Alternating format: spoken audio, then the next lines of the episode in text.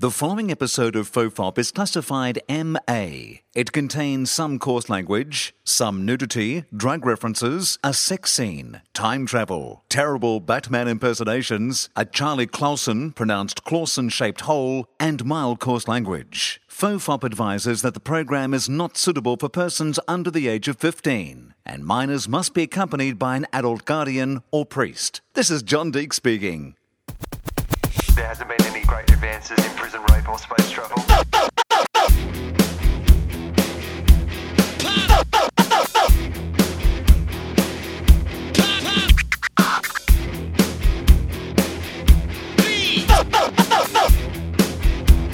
The Father, the Bun, and the Holy Toast. Hello and welcome to Fofop. Our guest Charlie Clausen's this week. Ah, yes, there's two. It's Mm-hmm. our first time we've got double Charlie Clausens. Uh, are uh, Tom Gleeson and Justin Hamilton. Welcome, Charlies. Thank you. I like I like the idea of being Charlie's. Yes.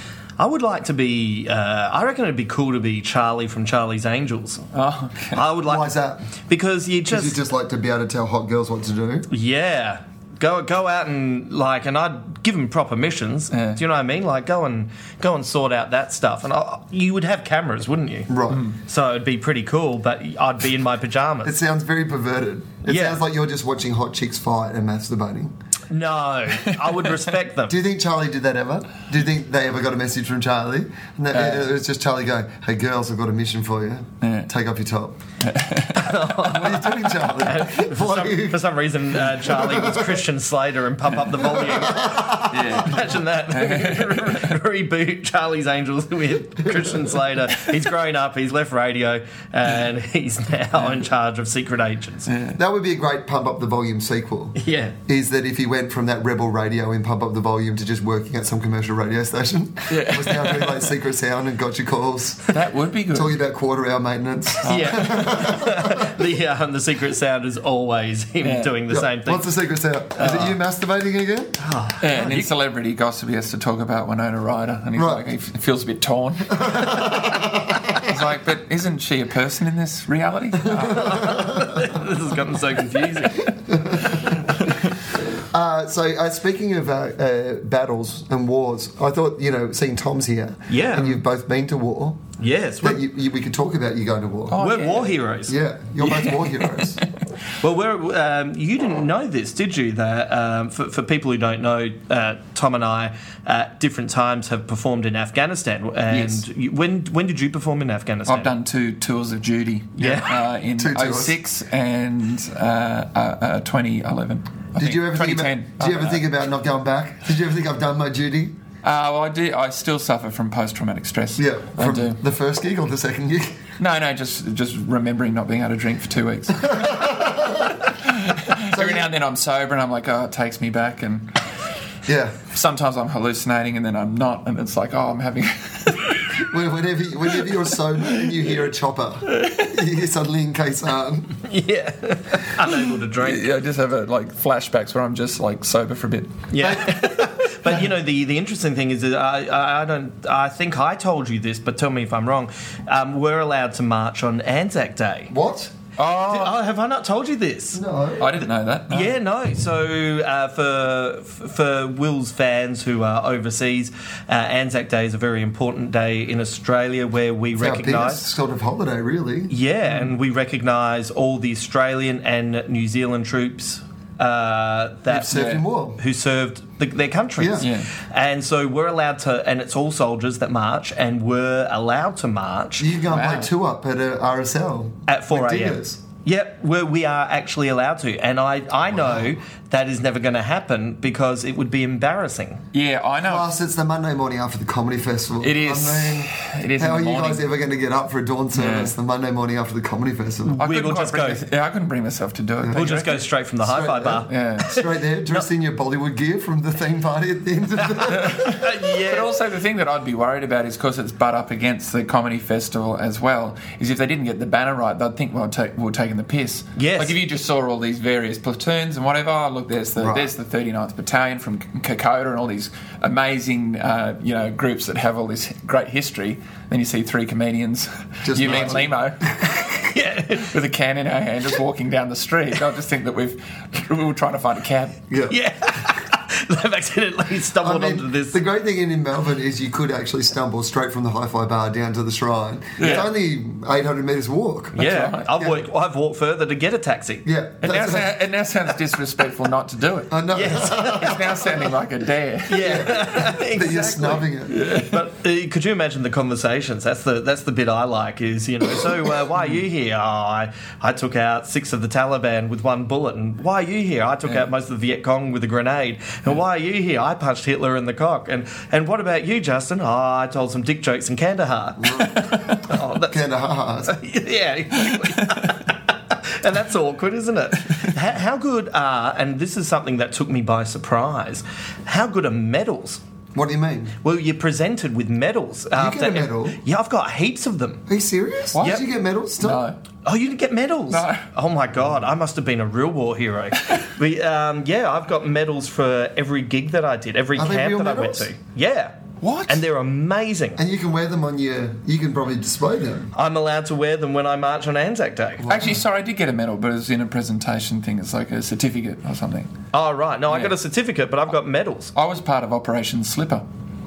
Is that what it was called? Yeah, that's it. No, that's the overarching operation Ah. Oh, that's, that's going what it's on. called. But I was Yeah. part of it, and I believe I was a major as well. Don't you get a rank Ah. Oh on your diplomatic passport? I think you're a major. right, how good's the? Major. Yeah. That seems pretty good. Yeah. Uh, you know, the, also the best thing is, did you do this? You get your passport for the army, and you've Right. got your own passport. And at one point, I'm looking at it, and I felt like Jason Bourne. Quick, I've got to get out of the country. I better go under this identity. But the problem is, the identity is still me. Right. I'm trying to slip under. Are you Justin Hamilton? Damn, it's the same identity. Yeah, and you get it, the diplomatic passport too. I think it like expires two weeks after you get it. Right. Yeah. But it'd be more exciting if it, So you expl- don't it have- should explode. You, it would. So then you draw and take it because you forget to hand it in, and Yeah. then there's just a little bit of smoke goes up. Oh, Ah. it's expired. I, I just love the idea that for a fortnight after you get back from war, you might have diplomatic immunity. Yeah. Like, you know, you should be able to park wherever you want just for a fortnight. Yeah. Like, diplomatic immunity. Yeah. Two weeks. Yeah. Two, two weeks is fair, I reckon. a fortnight for your war service. Yeah. Diplomatic immunity. Oh my God. That'd be great. I like the fact that the most exciting example you could think of was parking wherever you want. I don't know. Like, It- I mean, it does sound exciting. Don't get me wrong; it's quite frustrating. well, I didn't looking feel for a like park. you should get a reward. Like, Oh. you should be able to kill people. Yeah, fair Yeah, enough. Just But because yeah. you told some jokes in Kandahar. Yeah. Yeah. But that would be good. Imagine that. You got a week, and you can you can just take out a citizen, Yeah. and um, with no consequences, That would be good. government approved. Government approved. That would be weird. For, like, I would find it really hard just within that week to get up the courage to be able to kill somebody. Yep. That would be the hardest part. Yep. Thinking of someone to kill would be easy. That would be the bit that crippled me. Tom's, Tom's actually going to war writing the list on the plane. Yeah. Like, I'm yeah, I full gotta on work flight. out. You get a hit list. I've only got a week. I'll do one a day. Did you? Um, the Just afternoon. asking, asking all the SAS guys for tips. Yeah, So, so- yeah, well, if I was going back to Australia for two weeks and I was going to kill somebody, or maybe a few people, Yeah. what would be the best way to get that shit done? Just hypothetically, asking for a mate. they'd be up for it too because they're up for a chat. Right, are they? Yeah, cool. Because it's someone new.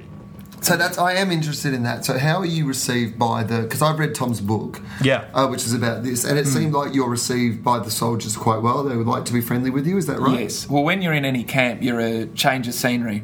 Because all the soldiers in whatever camp they're in, their day to day life is pretty mundane, punctuated depending on where they are on maybe extreme terror. But for the most part, they're doing the same thing every day, running into the same people, doing the same thing. So you come in and you've got stories, and they want to hear your stories, which seems strange because, you know, I think that they're the ones with the good stories. So But they've it's like also- a story ho- uh, standoff. Right. Yeah. but they've all seen their own stories. Exactly, They've been yeah. around for them. Yeah, yeah, yeah. So Whereas- they just um, and and the thing I liked the most was, um, you know, you'd be at lunch or, or something like that, and you'd just sit, you'd be sitting on your own, and by the time you'd finished your lunch, there were three people sitting around you chatting about whatever, because people seem to also have time, which Yeah. is unusual just in our regular lives. Yeah, yeah, know what I yeah, mean? yeah, yeah. There's uh, well, once you've done you- what you have to do, Hmm. there's not much else. The the, the coffee uh, shop, like the it was uh, was a hot bed of people just hanging out and talking. Just talking rubbish all day. I mean, I remember on the last day I was there last time, and we're just sitting around and we're all just talking crap with various soldiers, one of people we've just met, having a laugh. One of these guys who was telling me this great story about how, uh, you know, John Howard was pretty good in a plane because he did personal security for prime ministers, and that Kevin Rudd was a pussy.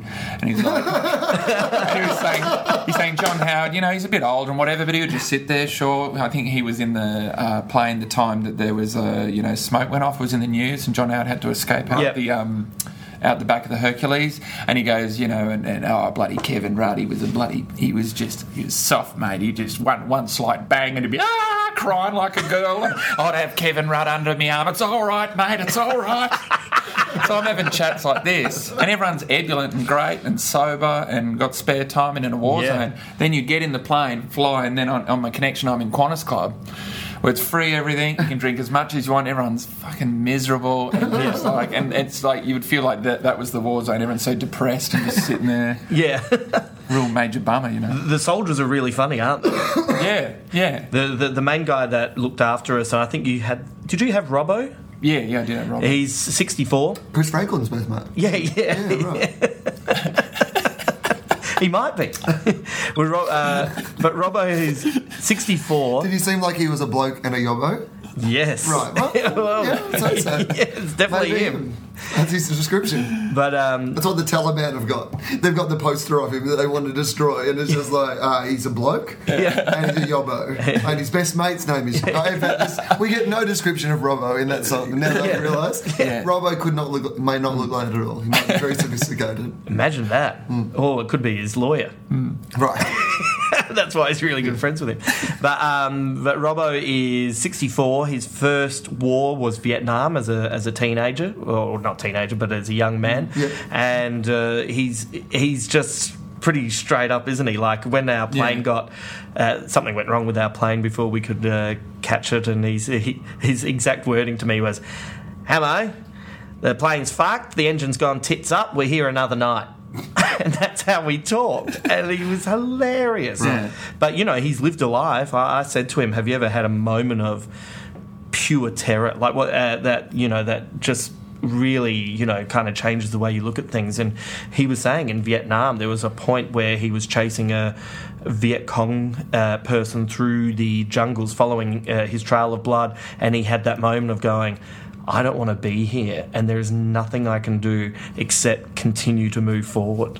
So he's lived a life, you know, but Yeah. he's also, but that's kind of sums up what his attitude is as well, which is, mate, whatever, fuck it, yeah, you've got it, yeah, tits up, there you go. Do you know what I mean? So, what happens beforehand? How does this all work? Because I'm quite fascinated by it, and I've never done it myself. Hmm. So, did that? So, do you have to do any training before you go? Uh, you do. They, ca- it's not really training, is it? It's You just- just, there's a few. it's a briefing. A briefing, that's what it is. Yeah. Yeah. You kind of just get told kind of what's going to happen. I suppose they just don't want you to go over there and go, hang on, no one told me that was going to happen. No one, told, yeah, no one told me there'd be bombs and guns. Yeah, which is from the, some of the stories I heard about other people who went.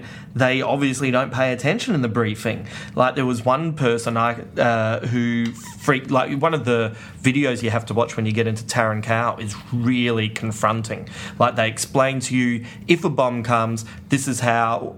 You have to deal with it, which is lay prone on the ground. They explain the physics of how a bomb explodes and why that gives you the best opportunity to survive it. And anyway, and then they show you footage of a, a poor person who hasn't done that and had their j- jaw blown off, and it's confronting.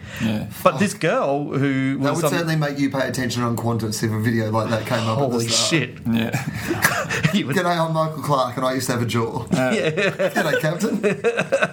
but you know what the weird thing is, though? You fly off and, like, you would get numb to it. You'd be like, Yeah. ah, bloody Clarky. Yeah, Put yeah. your jaw back on. That's right. It's still be You would you just be, we get it, you don't have a jaw. He hasn't got a jaw. Can we just get on the, can I, Seriously, I don't want to turn off my phone. I'm reading the magazine. but so, There's so a drinks trolley. I've got a jaw. I know how to drink. I could put something to my lips and smack them with delight. Bring a drink with a straw for Clarky. Of course, it'll, it'll all be subtitles. Yeah, yeah. Right. And also, there are a variety of people flying too. Some people would be there for the first time and they'd be screaming and horror. Why you were like this? You need that drink even more. That's a I'm like, keep it down. What? You've never been on a plane before. Get over it. Yeah, calm down. It's just Clarky. Yeah. Remember, this is what happens when you don't tuck if a cricket ball smacks you in the face. It was good because he got rid of his neck tats. Got him some respect. Does he have neck tats? Probably. No. I don't think no, so. No, he has tats. Yes. He's Yeah. got a sleeve, That's right. Yeah. but he doesn't have a neck tat. Yeah. Not yet. Not yet. Still got time. Yeah, give him time. But, um, You were saying that there was someone who oh, yeah, so. was not quite prepared for that. Yeah. No, she had no idea and was screaming and Oh. was, yeah, like really freaked out and uh, Yeah. wasn't coping with it at all. There was another Do person. they have a funniest home videos version that they could show her, like, where they just put a boing, oing, oing, oing? Yeah. With a great voiceover. Gee, he really should have listened to Robbo. His face has gone tits up. Here's the top five. Should have listened to Robbo's.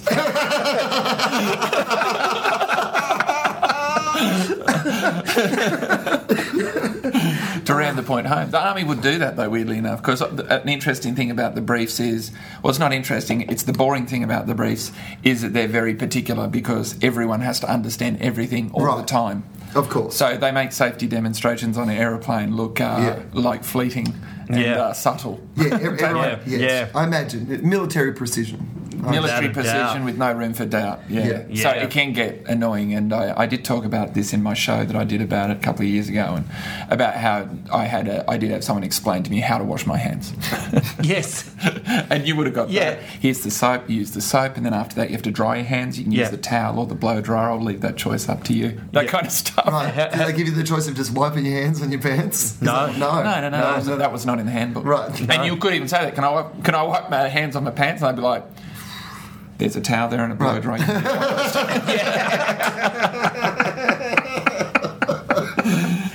Oh, man, how many times are you told don't drink the water? Oh yes, So many times. Hang on, what's this? Don't drink the water. Don't drink the water, don't open your mouth while you're in the But shower. that's like going to Adelaide.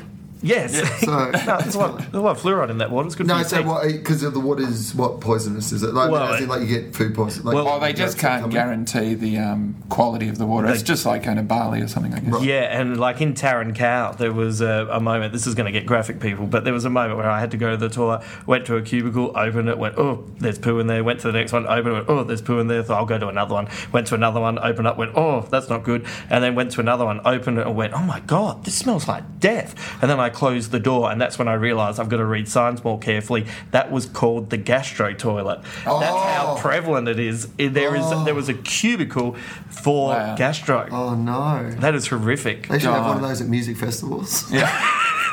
That would be handy. The big day out should take note. Get some ex-military guys in next year. Sort it out. So, um, how long do you go away for? I was It's a really short time, actually. Isn't it? Yeah. I think I went two weeks and a ha- two and a half weeks the first time, and a week the second time. yeah, I was about eleven. But days. the first time I went, there was a rack in there as well. Right. And the second time, it wasn't there, so it's half as. It's a long. bigger tour back then. Yeah. Yeah. I mean, we were just at war with more countries. Yeah. It, it was just a bigger tour. There was more of a circuit. Yeah. Yeah. But that's what the circuit goes through. It Yeah, I goes know. through times where everywhere has a room. That's why I'm campaigning for North Korea to hurry up and get, Right. get it Yes. happening because that could be another that could be another leg of gigs for Oh, me. and uh, so, so much hilarious local. yeah. Do you know what I yeah, mean? we've all seen Mash. Yeah. Oh, exactly. Yeah. I'll do the whole gig wearing a Hawaiian shirt and a dressing gown. and also doing dodgy Asian accents will come back into fashion again. it's like, oh, racism's okay as long as it's like against a, an enemy that you're at war with. Yeah. Yes. I think it is okay. That's fine. the ultimate justification. Man, I watch the the Craig Ferguson show every night, and he- you know, like the jokes he makes about the Taliban are well, they're racist. Yeah, it doesn't show much understanding. Yeah. No. It- but there- there's that sort of thing of like if someone's at war with you, you're allowed to be as racist as you want. 'Cause Yeah. war is Rule. like war's like the ultimate racism. Yeah. Yes. Yeah. Well, yes, and also If um, you're prepared to shoot somebody, yeah, that's right. Yeah, Yeah. because of the Yeah. colour of their skin and where they're from. Yeah, that's, that's- about as racist as you. can that's a get. That hundred is percent a pretty racist. bad version, Yeah. yeah. On a scale of one to appearing on Hey Hey It's Saturday, Right, that is yeah. right up near Hey Hey It's Saturday. Yeah, I think if like um, someone shot someone someone of another race in front of Harry Connick Jr., he would have the right to be offended by that. He because well, To his leave dad. past comment. Right. Yeah, his dad worked. I in the just Civil want to War. let everyone know that I'm not comfortable with that person being shot. Right. Yeah. I'm giving him two points. Would be But he had a lovely smile. two, two points. a devastating score. So, uh, so you get your little briefing. Your Yeah. little brief. Well, you get your, your briefing. Yes. And then do you get immediately go, or is that like a, a pre- No, it's previous weeks to? before, isn't it? it's also a bit of a meet and greet with you, the other performers you're with. Well, mi- mine was the, the day before. Oh, But I, okay. Hmm. because I had to fly into Sydney. So I was there with um, uh, uh, Ben Gillies' new band, Bento. Mm-hmm. Uh, ben Gillies from Silverchair, who I taught the, uh, the term bronzing up. And he thought that was the funniest thing he'd ever heard. And actually asked in the briefing, Will there be any occasions to bronze up? And Robbo said, Mate, what's that? And he explained it to her. And Robbo's like, Oh, right, okay. Well, I don't think that will happen. Like, Robo's like, maybe if you hide, have to hide some from, from some com Yeah, yeah. i- in a gastro latrine, Yeah. you may need to bronze up. This or is just if you use the gastroma clean, you might inadvertently bronze up. Right. yeah. They're self bronzing. it's actually it's, it's the five star of bronzing up, really. Yeah, without a doubt. Yeah, you don't even need your hands. Just roll around in there for a while. It is very much a spray tan. Like if someone else is in there, it's but it's like going for a spray tan. Yeah. But the You weird have thing your is, like, lines. it defeats the purpose, though, because the whole point of bronzing up is to keep someone away from you. Yes. Right. People that just stay away from the gastro toilets anyway. Yeah, exactly. Exactly. the uh, what was Iraq like? Was that scarier than Uh, Afghanistan? No, Afghanistan felt like the real bit on my trip because when we went to Iraq, uh, the bases that I went to, one was in the middle of Baghdad, in the middle of the Green Zone, but that was like an administrative centre. Right. So that was more diplomats and that kind of thing, but you were right in the centre of a really, really big Green Zone. Right. So you were far, a long way away from Iraq and uh, the actual Iraq where Iraqis live. But the uh, and then the other part we went to was Talil, which was a training base, and again that was sort of in a quieter area. Yeah. it wasn't anywhere near Fallujah or the places that were very dangerous at the time. Yeah, right. But then when we went to Afghanistan, we were the first entertainers to go in and, and do a show in Tarankout, and that was that felt like the outer limits. Like when you went to Tarankout, it probably had all been it's all been developed a bit. When we were there, I think it had only been there twelve months. Oh, so it right. was still a base that was. Now that's not true. It had been there longer, but the Australians had only just got there recently. I think the base had already been there. So uh, infrastructure-wise, they were, they were putting in drainage and things like that. right. So half the camp was just like mud. Well, they're tearing it down. at That's the moment, right. so yeah, we're- that's we're right. They're finished now. Yeah, so Or we're- getting close. Getting close, and so you're there, and you're watching this this place be dismantled. So you just made it, really. Yeah, yeah, You're like the guy who signed up just as before the bombs were dropped on Hiroshima. You're like, Yes. oh, I just want to see some action. yeah. This is uh, I've made a terrible mistake. No, it's good. It was Oh, perfect timing. I got through. You can march on Anzac Day. I've got medals. Yeah. you still went to war. Do we, did you ever get any codes? Uh, what, what do you mean? Well, like- we, we got a code red on our opening. oh night. no, no, no. Well, I had a. I, what you've been through is quite horrific. I didn't have anything like that. The worst I had was a flare blowing out the side of a Hercules to as a deterrent for a heat-seeking missile that wasn't there. It was Yeah, just r- procedure. But that's right. that's about it. uh, on our first night after Taran Cow, we, the, the gig went well and, you know, it was fun. And standing around talking, we got a code red, which is telling you to get back to your. Get back to your room, and your room's like a bunker. It's like it's like season two of Lost. Yeah. just, but everyone's like, why's Justin downstairs just like putting numbers into a computer every hour? yeah, I was working out to certain records. It's like I was getting ready. And anyway, I I'll be honest, I was in the middle of a conversation and I moved so quickly. I feel like I finished off the conversation in my room without anyone there. So it's like if someone was saying to me, "What do you think of the gig?" I was like, "Oh man, I had such a good code red, code red." Next thing is me in that room in my pajamas talking to no one, saying time, and I can't wait for the next one. I love that in that scenario, you move so quickly but still put on your pajamas. yes, Like, I want to be comfy.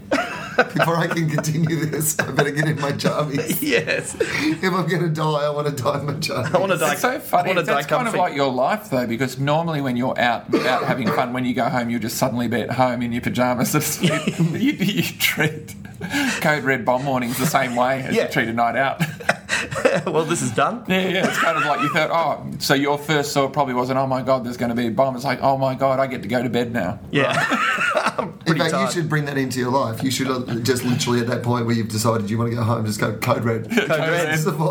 red. He's out. What happened to Justin? Code red. Yeah. He's at home in his pajamas right now, finishing, that sentence. Yeah.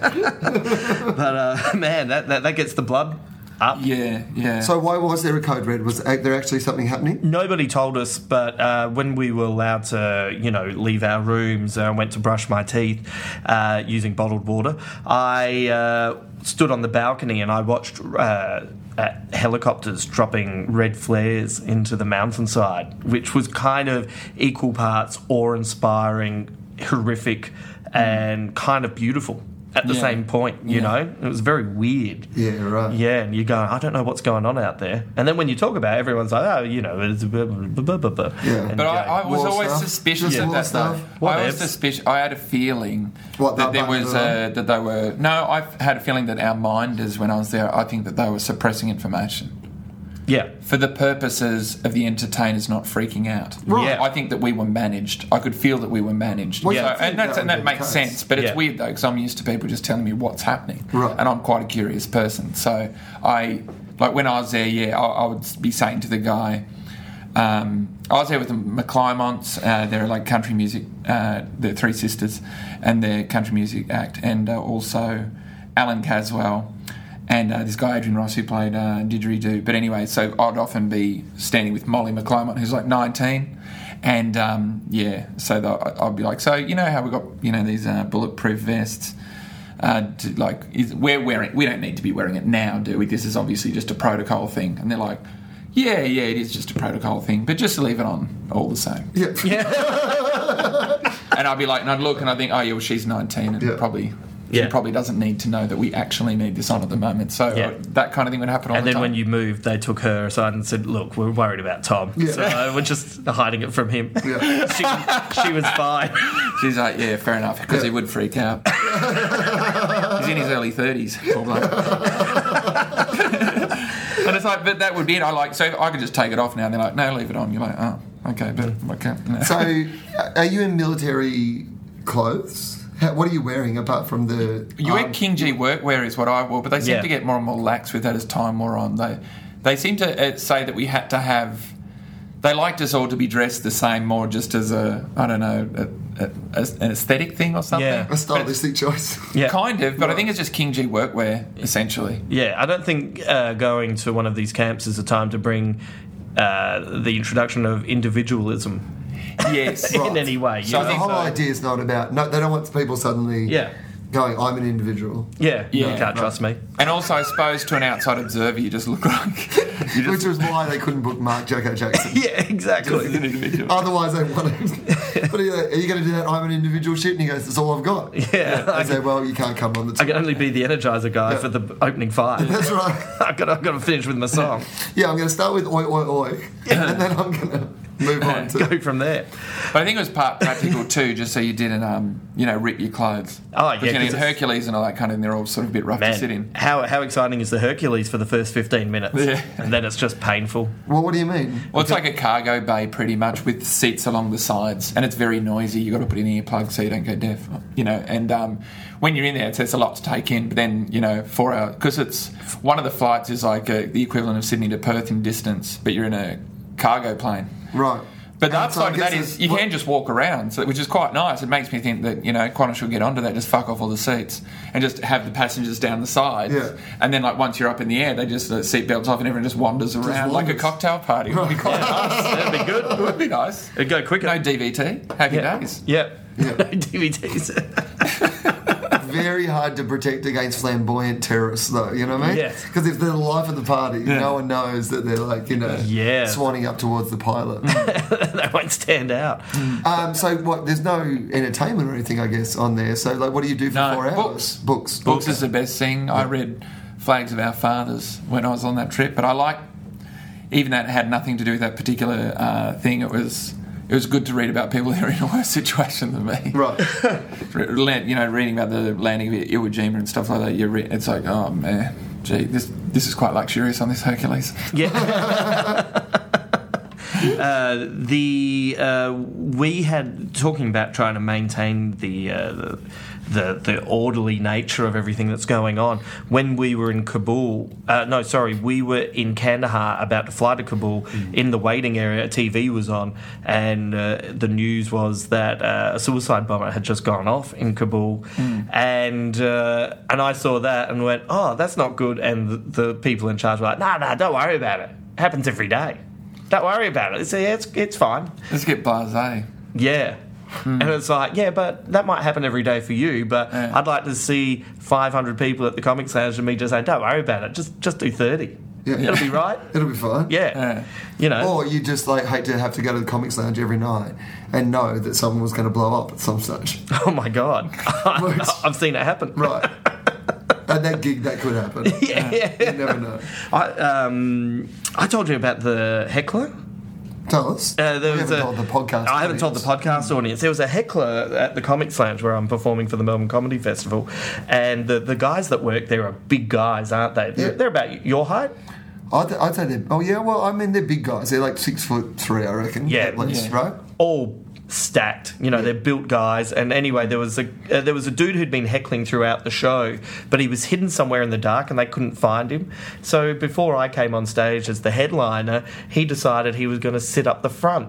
And he must have been doing it to try and amuse his mates b- at the Oh, back. right, yeah. So he's sitting up the front, and I've been. He's kind of uh, he's heckled Monty Franklin as the host, who's dealt with him as best as he can because he's trying to get me on. I've walked out, and he's still yelling, and he's he, he's a UK guy, and he's kind of giving me the hands, you know, got his arms crossed, thinking he's the man. And I was saying to him, you should stop because the guys at work here are massive. And if you keep talking, they'll come for you. And he kept giving me shit. And I was saying to him, You don't understand. They are coming for you. And what was great about this was he was so close to the front, he had his back to everything behind him, and they were coming for him. Yeah. Like they were in the dark. The rest of the audience is watching these big guys move through the dark. They're all positioned behind him, and he's still getting cockier. And I said, I swear to God, I'm happy for you to stay, but you're going to go. And he said something, and they swooped and they said, You should leave. And he kind of freaked out and tried to push one of them, and that gave them the excuse to lift him up. And I said, I don't even know what you're doing. That's not even the big one. And on cue, Grantley came from the other side of the room, and he is massive. Massive. And I've said, holy shit, it's about to happen. And so they've dragged him out. And then I've turned around to the audience and said, well, that's a, this is a tough way to start a gig, but we can all feel good about the knowledge that he's now dead. Yeah. He's dead, and we're all in on this. And what we need to do is get our alibi tight Right. because we're going to have to rely on each other. Exactly. I want us all to be free to enjoy the Herald Sun tomorrow when we read about someone who disappeared on Errol Street. You were essentially the safety demonstration at the start of the, and he ignored it. He was blasé about the dangers that Yes. were coming his way. It's interesting. it was uh, such a great visual to see these guys just swarming through the. Do you get heckled at all on your war gigs, or is it like are they so disciplined that they don't heckle? Because that, that's an interesting. Thing. I don't really remember there being any heckling. There's a there's a little bit of sort of, I, I mean, you know, there's there are- the army's full of smartasses. I Yeah. know that. Like I remember, I went on Christmas Day. I had uh, got invited to a lunch. With all the um, training staff at Talil in Iraq, and I remember there was one guy who was the funny guy, like Right. in, in inverted commas, Yeah. kind of self-appointed and probably tolerated a bit and I just and he was just really like trying to be funny, like and put me down. So I Yeah. just had to destroy him, just so I could eat. I, just- I wouldn't normally like normally I wouldn't Yeah. really c- compete in a social situation because it's like you know I'll just keep it for a gig and whatever, and I don't really care. But he was just pinging away so much. I, he was an easy target, so I just Yeah. made fun of him and all his made all his mates laugh at him. You had to bring out your special SAS moves though. Yes, right? my you were little, just like, my little "Look, special moves. Yeah, here we go. I can do this, mate. Yeah, you I made can. me do this. I didn't want to do this. You made me. It's like Bruce Banner. Yeah. you, you enlighten me when I'm funny. Oh yeah. People are just going around. Oh mate, you don't want to. You don't want to make him witty. You're not going to like him when he's witty. Evil shit on your soul.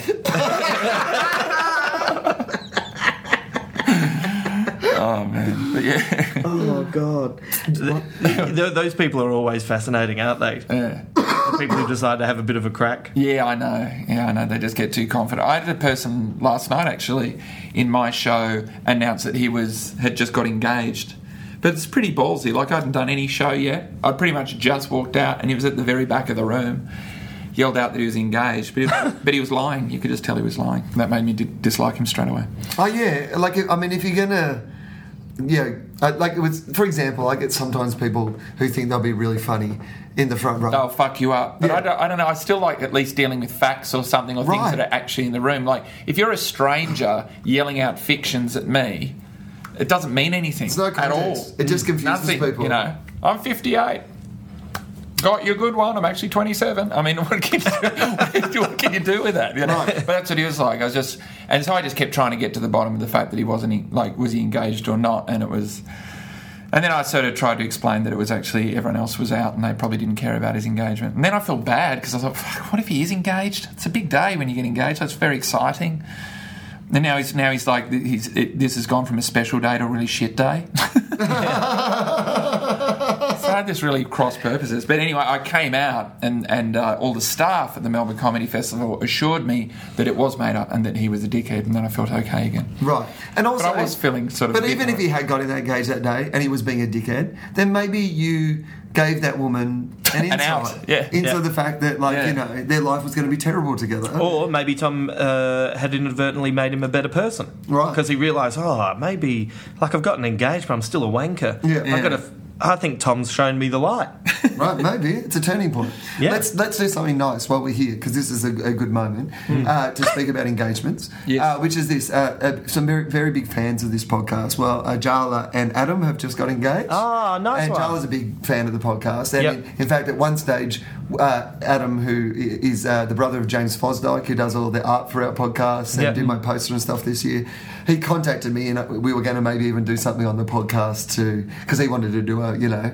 Uh, spe- something special Yeah. Some- something special. He ended up doing something else and it was very romantic, but I did want to give them a shout out, seeing that uh, at some stage that it was going to happen on this Well, podcast. so long as it actually happened, congratulations. yeah, it's a real one. Yeah, okay. That would be- something you can feel good about. Yeah, exactly. So Yeah. we've evened out the balance. Yeah. There was an imaginary one and there was a good one. And he didn't yell it out in the wrong place. He probably told you quite politely. I did once. Um, a, a guy did arrange to ask his girlfriend to marry uh, him in my show. Right. Uh, at which I, I did. It was in Brisbane. Yeah. Um, and because he got in contact with me, then you know we're big fans, and we met at your show, or that, that one of their first dates had been at one of my shows or something, and he said, "I'd love to do it, like you know, at the start of your show, if I could do that." And I, all I said to him was, "We can do it, but we're doing it at the end." Because if yes. she says no, I can't then do my show. yeah, yeah, yeah, Like, that exactly. is right. It's- I've, Yeah. got, I've got some skills, but I can't. I can't do an entire hour after she's turned you down in front of Yeah. all these people. Yes. Yeah. We have to do it at the end. Everyone's just going to be feeling the dread. Right. I think there must be a code with women though, where and that's just presuming that the man proposes to the woman. Can happen the other way around. That's what happened with me. But um, that I reckon that if you were in a public situation, like if I got proposed to in a public situation, Say I yes would and say then yes shake it and then off. walk Of outside course. and go no. Have you have you seen footage? And then I when- walked back inside and I said, I said no out there. Fuck you all. Now try and enjoy the Lakers. have, have you ever seen footage when, when someone says no? Like you, I've seen Oh, I've seen right, footage no. of it at sporting Ah, Yeah, events sporting and that. events and stuff. It's horrific. Oh, Yeah. yeah. And and the girls always kind of like uh, each time they're kind of laughing, but not because they find it funny. But it's like, how do I cope with this? It's Yes. like, oh no. I, I don't think that no ever means yes, but I think sometimes with public proposals, we've got to accept that yes sometimes means no. I accept someone, that. says, someone says yes publicly, Yeah. that does not actually mean yes necessarily. You know, Is it going to take? You just don't know. Is it going to grab on? I'm, I'm going to do a forward sell of, of ten months for you. I have. Mm-hmm. All a right, I you're have getting engaged. no. Oh no. This uh, is, the, this is the opposite of commercial radio. Coming up in 10 months. Coming yeah. up in 10 months. Or so, sometime after I read Carl September. Sandiland's book, by the way. was it Yeah. good coming up in 10 months? Well, no, but literally he did resets in the book, Oh. like he would on radio. And he Coming up in always- the next chapter. Yeah, he'd do forward sales, but then he'd do a bit of like, uh, you know, as I mentioned earlier, it's like we know that we're reading the book. Yeah. And no one has come in at page thirty. We don't need a reset. Yeah. we just read those pages. It was ridiculous. Do you throw to phones? yeah, Like you ask a question, then there's just blank page where you can write in your answers. yeah, Yeah. There was a whole I'm cha- Tanya from Parramatta, and the, what I think is there was a whole chapter where you have to actually put yourself on a lie detector. Yeah. and answer a series of questions. They're very personal questions. Uh, Secret Sound was fun. Yeah. Snap. Uh, is it a twig? Someone clicking their fingers. it's a dragon. but um, uh, so i I'll be able to tell this story after September of. Someone, uh, a friend of mine, has planned a very elaborate engagement Oh, proposal, and it's a it's a cracking idea, and I feel pretty positive that it's going to work out all right. And it's happening in about September. It'll, be, it'll happen in September. So Right. people who live at So they're planning to get good enough at AFL football to win the Norm Smith medal at a grand final and then propose that because that That- would be the best proposal for September. for September. Yeah. exactly. win a premiership, win a medal, win a heart. Right. Gav has taken a ring. speech. like yeah, th- this this premiership and this medal are fantastic, but they're worth nothing if Narelle won't marry me. Will you marry me, Narelle? There's Narelle. No, go fuck yourself. I She liked you walks out before wearing, you- wearing footy gear too. That'd be good. but um, but people uh, people who listen to the podcast just just remind us Okay. because we'll forget. Of course. But if I've- they I've remind us, forgotten what we're come talking about. September. You know what I'm We'll do thinking? it. I'm feeling like you're Clark Kent. How Clark Kent knows Superman. And you Oh. and you're like, oh yeah, Excuse I've, I've got this friend who Yeah. in ten months is going to Oh, really elaborate. on yeah. it. Is it you maybe? Yeah, yeah, I can't answer that. I would be devastated if I was engaged in by September. Why? Really? Yeah, Well, I'd be you might you might be devastated. Might really have happy. Your, yeah, you might have met the love of your life. Yeah, I'll lose my edge. Don't feel like that. Be happy. No, I am happy. Yeah, but be ha- maybe you find someone to be happy with. Yeah, but I get the impression that she'll not let me hang out with you guys. If you, well, if you take out all the scraps in that sentence, you just pretty much said, "I'd be devastated to be happy." I would be. I wouldn't know how That's what to. you actually said. Yeah, I, I wouldn't know how to feel comfortable. If I was happy, I'd be devastated. Yeah, because then what would I and be? thus you wouldn't be happy anymore. So you'd be fine. Uh, And I'd have you'd no solve edge. your own problem No, all right. Well, because you'd be maybe. unhappy about the fact that you were happy. Well, I'm going to Which would propose give you to edge someone. again. I just Just anyone. Wouldn't this be that would be the great payoff to this podcast though? Yeah. If ten months from this podcast, We do a wedding.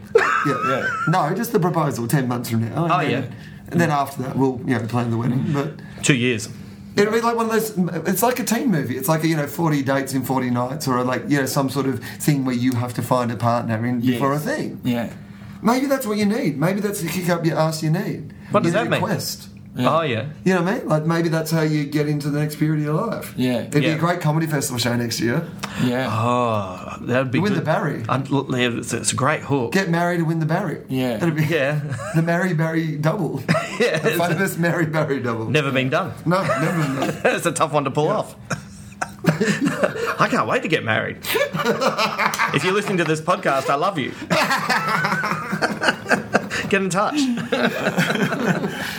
we could do that. That's a very commercial. In fact, I think Limo did that, didn't he? Didn't Limo do Oh, he- fifty dates in fifty nights In or something Adelaide. In Adelaide. Yeah, he dated one of our friends. One of the dates was with Fred while she was dressed as a clown. Oh my god. he would do this thing on the radio where Yeah. every night he would go on a, a different date with another Yeah. person. Yeah. and Well, that- I just find being on air on the radio every day amazing. yeah. but he went on. He went Well, like on. going out and doing other things. He went on fifty dates, and that's why he now lives in Melbourne. Right. he has fifty children. Did I win a prize? Well, how do you feel about motherhood? Yeah. the, the joy of life. There you go. Lame eye. How do you feel about splitting an inheritance with 50 other Oh. people? Yeah, That's why Limo works so hard now. He's got a lot of coin. That would be amazing. Imagine having like that many stepchildren, like 50. Imagine oh, if it did within come fifty out. days of each other. That Either would- birthdays. That'd be a birthday season. Oh, You'd have we- like two months of birthdays. Oh, we're coming up to July. You know how hard July is. Oh yeah, the poor bugger.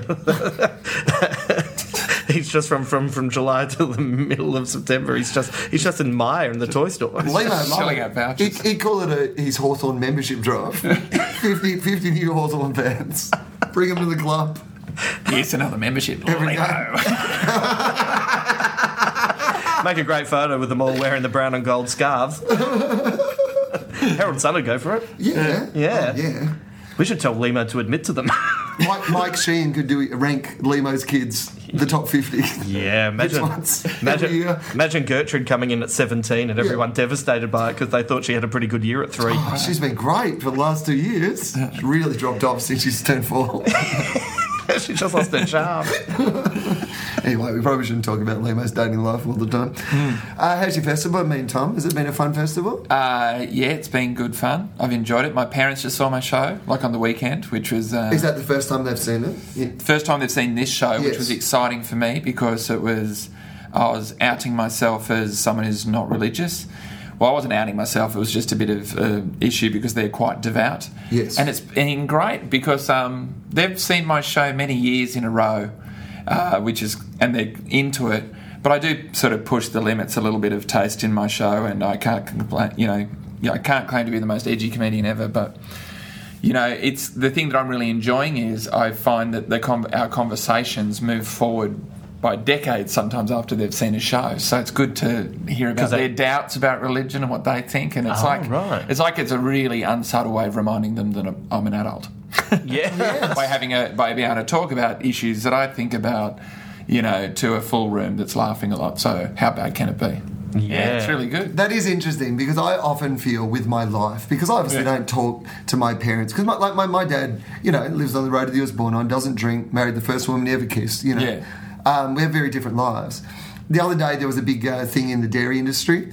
Uh, and he explained to me for an hour about how the changes to this one dollar milk and this company they're involved in and how it was good for the dairy industry. And for fifty five an hour, he explained every detail of that to me. And I sat there and I nodded and I asked questions. I was engaged. And I did not understand a word or care about anything that we were talking about. and I suddenly realised what it's like for him to see my shows like we're all in, we're all there because we love each other. we're Yeah, all yeah. pretending to be interested because we love each other, but Yeah. none of us are interested in what's happening. So.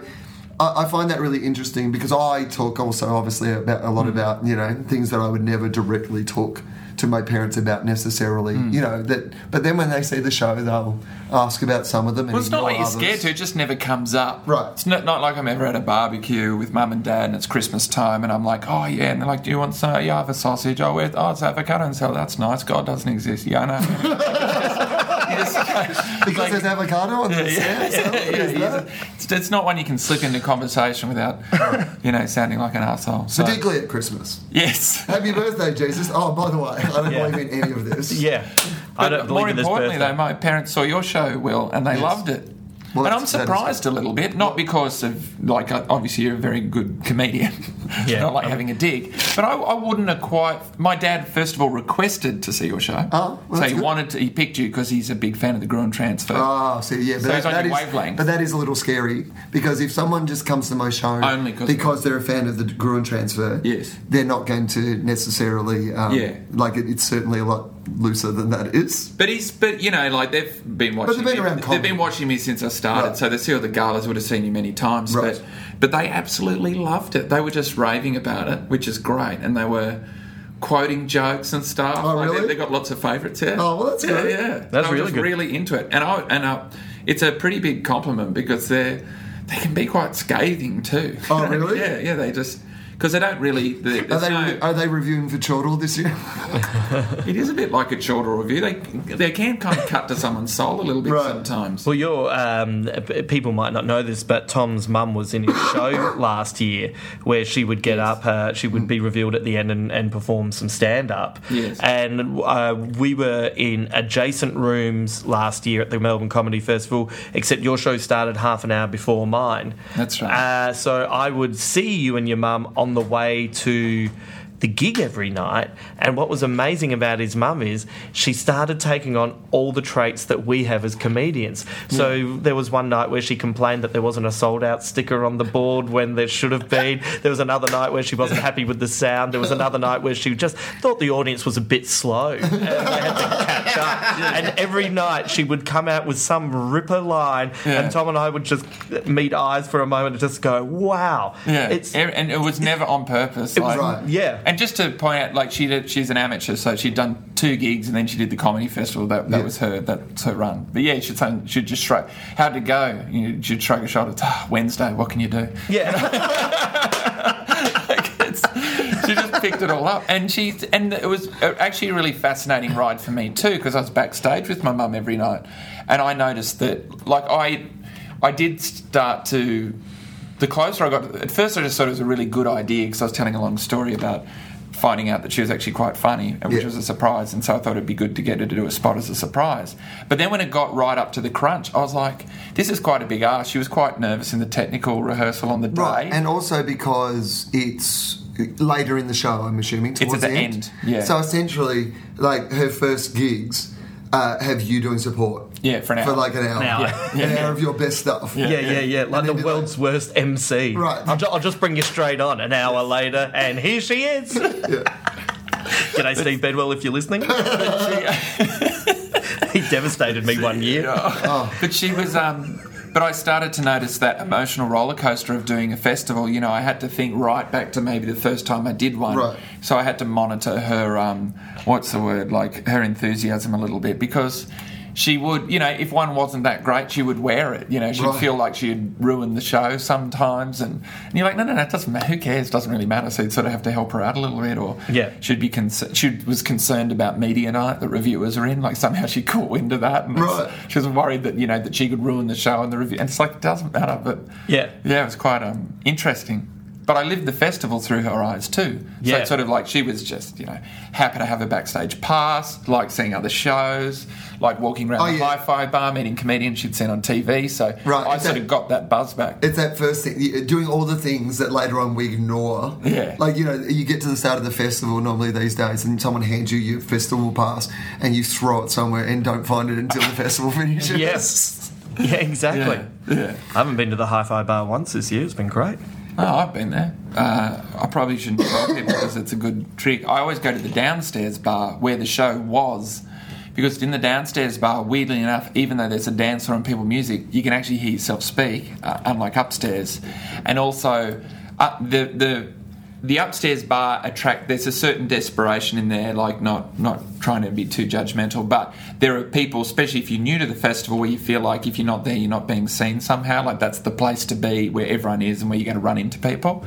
Whereas if you go downstairs, you just run into people who want to have a beer and have a chat, Yeah, and you can hide in the and you shadows. can get to the bar quickly. That's Brad, not Brad the Oakes sound was of my- telling me at the shelf the other night that he I was chatting to Brad downstairs. See, I was chatting to all of them downstairs. Uh, Brad said the big thing is two beers. He said you've always got to get two beers at the festival club. Yeah. He said the greatest thing to do when you got two beers in your hand is if you get caught in a conversation, you can go, "Oh, I'm so sorry, but I've got to get this other beer to this person," and then Yeah. you wander off. But if you just like having the conversation with the person, you've got two beers. Yeah. So like, you don't even have to go anywhere.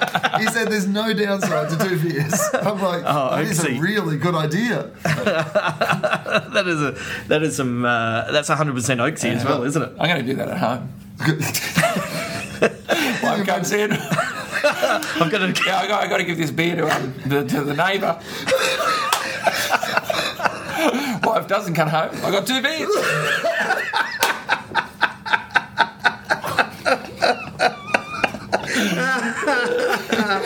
Oh man, that is a great visual. and it's it's frightening a bit that, that I am going to try it. Yeah, you don't want to waste it. It's too good an idea. You know, there's also the joking with the new comedian. Like, is you know, if you the, the way we joke together is, you know, it's it's well, we've known each other a long time, so we, we'll go places that you shouldn't go with people that you don't really know what their last name is. Right. You know, so, Absolutely. so in the middle of a joke, you can then turn around and go whooshka with something that is horrific for the rest of the world, but funny in context amongst us, and you can really paint a bad picture of yourself. Right, and I and I think I get that wrong a bit Hmm. because I'm I, like because firstly, if I've already made the com- the decision to go to the festival club, Yeah. it means that I've already made a series of bad decisions leading up to that. Yes. like if I just went straight to the festival club, like from in the afternoon, Yeah.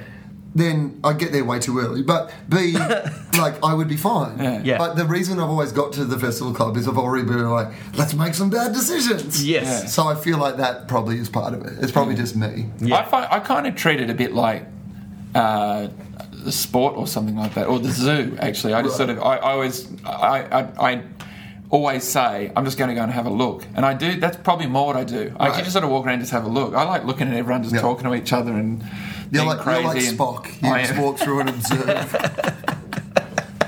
I am like Spock. Spock with two beers. that's, that's my next year's festival. Spock with two beers. Oh, what, what'll I do for the poster? Oh, just, just a little dress up. No, this is Draw good. parallels between Spock and my own life. That's the hour. while holding two beers. And then at the end of the gig, you decide whether you're going to give the beer to someone in the audience or if you've got to give it to someone else. That's the, that's the big closer. Yeah. We've got to go and talk to another audience. Hey. Oh my god, that would be a good question. Can you imagine? Oh, but it is. Sometimes I just like to take it in. I like watching people dance too. It sounds quite creepy because I'm married, so it's not a good look, you know. Yeah. People know I'm married and I've got a kid, and I'm at the back of the room just like holding a beer, watching people dance. but I think people look funny when they dance. They do. They're all ah. da, da." But anyway, sometimes I get caught there a bit too long. I think. Sometimes I that's think- why I have to stay in the shadows, which makes it worse. Yeah, that is that's not better. That's not better. And sometimes my pants get loose, and uh, Whatever. You all right? Well, it's And then- constricting, so I loosen Right. the belt, and, I, and sometimes I want to sit down. Yeah. So I sit down at the back, just loosen my pants, and watch everyone dance in the dark. With a beer. With Yeah. Well, you can't have two. one beer. Yeah, you only one beer because you need your other hand free. Nothing sus. Oh no, definitely heaps of sauce things. Oh, I'm sorry. I got that wrong. Everything sauce. That's his other character. My, my wife one year, like a couple of ye- this is quite a few years, about five years ago, saw someone rooting at the festival. What? Really? It's sad. Was that Arch Barker? no, I don't know. someone we rooting know who Arj Barker. It was. It was, it was like the. Uh, Sometimes I think with Arch it just happens without him knowing. Yeah. sometimes it could have he been just- involuntary. Sometimes it's like muscle memory. Yeah, I was talking to him at the start of the se- at the the start of the festival at the Spleen Bar, and he was making eye contact with me. It was unnerving me, and then I looked around. There were no women. Right. I'm not used to him looking at me while he's talking. Um, we've chatted for 14 years. I reckon this was the first time he thought, "Fucking hell, he looks like George Costanza." So they're actually having sex in the festival. yeah, yeah. So it was. Um, yeah, That's they're, what they're com- over to the comedy side. does somebody's get going people for in it. the mood for it. Yeah. Well, it, wa- it wasn't during the show. That would be odd. Right. But, um, but yeah, it was like just after. But I was thinking that I don't know. How does that become a, you know, a smart thing to do? Like, do you, well, you just get so focused, like you're just so into each other that you forget that you're out. well, no, you've just got to do it quickly before your partner finds out. Oh, yeah. Oh yeah, We better 'cause- do this 'cause now. They're upstairs. Yeah. Oh, yeah. Caught in a conversation with the comedian. that they can't get out of because they don't have two beers. Yeah, fair enough. So you can go downstairs and knock off Archbarker. Get it over and done. quickly get back upstairs. All you have to do is sidle up to him and go, Arch, tight three. Let's go. I'll give you a light at two and a half. Teach you A stuff. yeah, yeah. If it gets to four, I'm turning off the mic.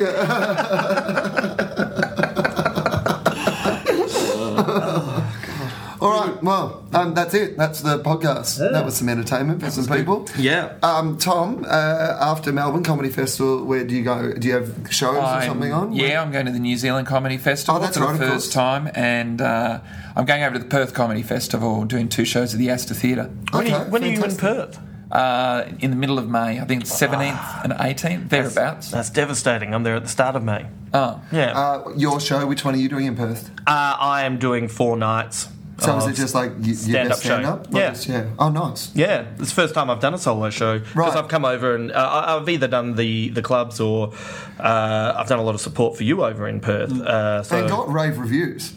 Like you, you. I, every time we're in Perth, Yeah. they always mention you more than they should in the review. Oh, really? and I, We've always talked about this. We've always talked about how I can only do so well, or it's going to put a kink Yeah. Mm. in the friendship. I've had some gigs that I thought are going to take off, and I've I've just thrown in a dud routine to keep the friendship intact. yeah, fucking fair enough. Too. Yeah, That's why I pay you the medium-sized bucks. Not that big, actually. gotta know your Uh, so place. Oh, You've got to go. You're doing your sh- show. So four nights. Whereabouts are you on? uh, I'm at the Astor as well. So, Oh, okay, beautiful. uh, so people go and see those shows, and uh, definitely New Zealand people. We have uh, some New Zealand listeners, so please go and check out Tom. yeah. Yeah, it's my first time there, so I'd love to see you.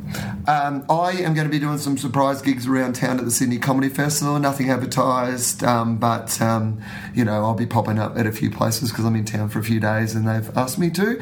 Uh, after that, I'm going to Alaska, um, which hopefully the details of which are up on my website by now. But I'm going Mm-hmm. to Alaska to do comedy time. Have you ever been to Alaska? No, no. You get, is it just in Anchorage? Is there a club there? Um, I don't even know where it is. Mm. Ah. Yeah, it's four clubs. They might be digging it out right now, Right. out of the mountainside. I don't really know anything about Alaska. But yeah. Before I get there, I'm going to do some googling. Yeah, Why I not- read about it a bit on Wik- Wikipedia because I was interested because of the Sarah Palin Sarah Palin, documentary yeah. and stuff like that. The main thing that surprised me was how small it is, like population-wise. There's no, there's not many people there. Right. you'll be surprised, and I think that yeah. I- So I think it's the real. Well, let's it's hope the a Wild West, large yeah. percentage of them are fans of Australian comedy. right? exactly. Oh, I reckon it's going to be what an amazing place to go. yeah, well, that's that's why I'm going. I just Yeah. thought when they said, "Do you want to go to Alaska to do gigs?" I'm like, Yeah. I don't think I'm ever going to go to Alaska for any other reason. So. Yeah. Oh, Yeah. I can't wait to hear about it. So Alaska, and then I'm in London for two weeks at the Soho Theatre, and uh, then after that I've got gigs in the states and stuff. But I'll uh, plug them later on. Uh, I can you can find find Tom on Twitter at Uh, at Nonstop Tom. Uh, Justin is Justin at Justin Hamilton, but with a Uh, zero instead of the A I. zero at the last O. Yeah. Okay, cool. And I'm of course at uh, Will underscore Anderson. Thanks very much, guys. Cheers.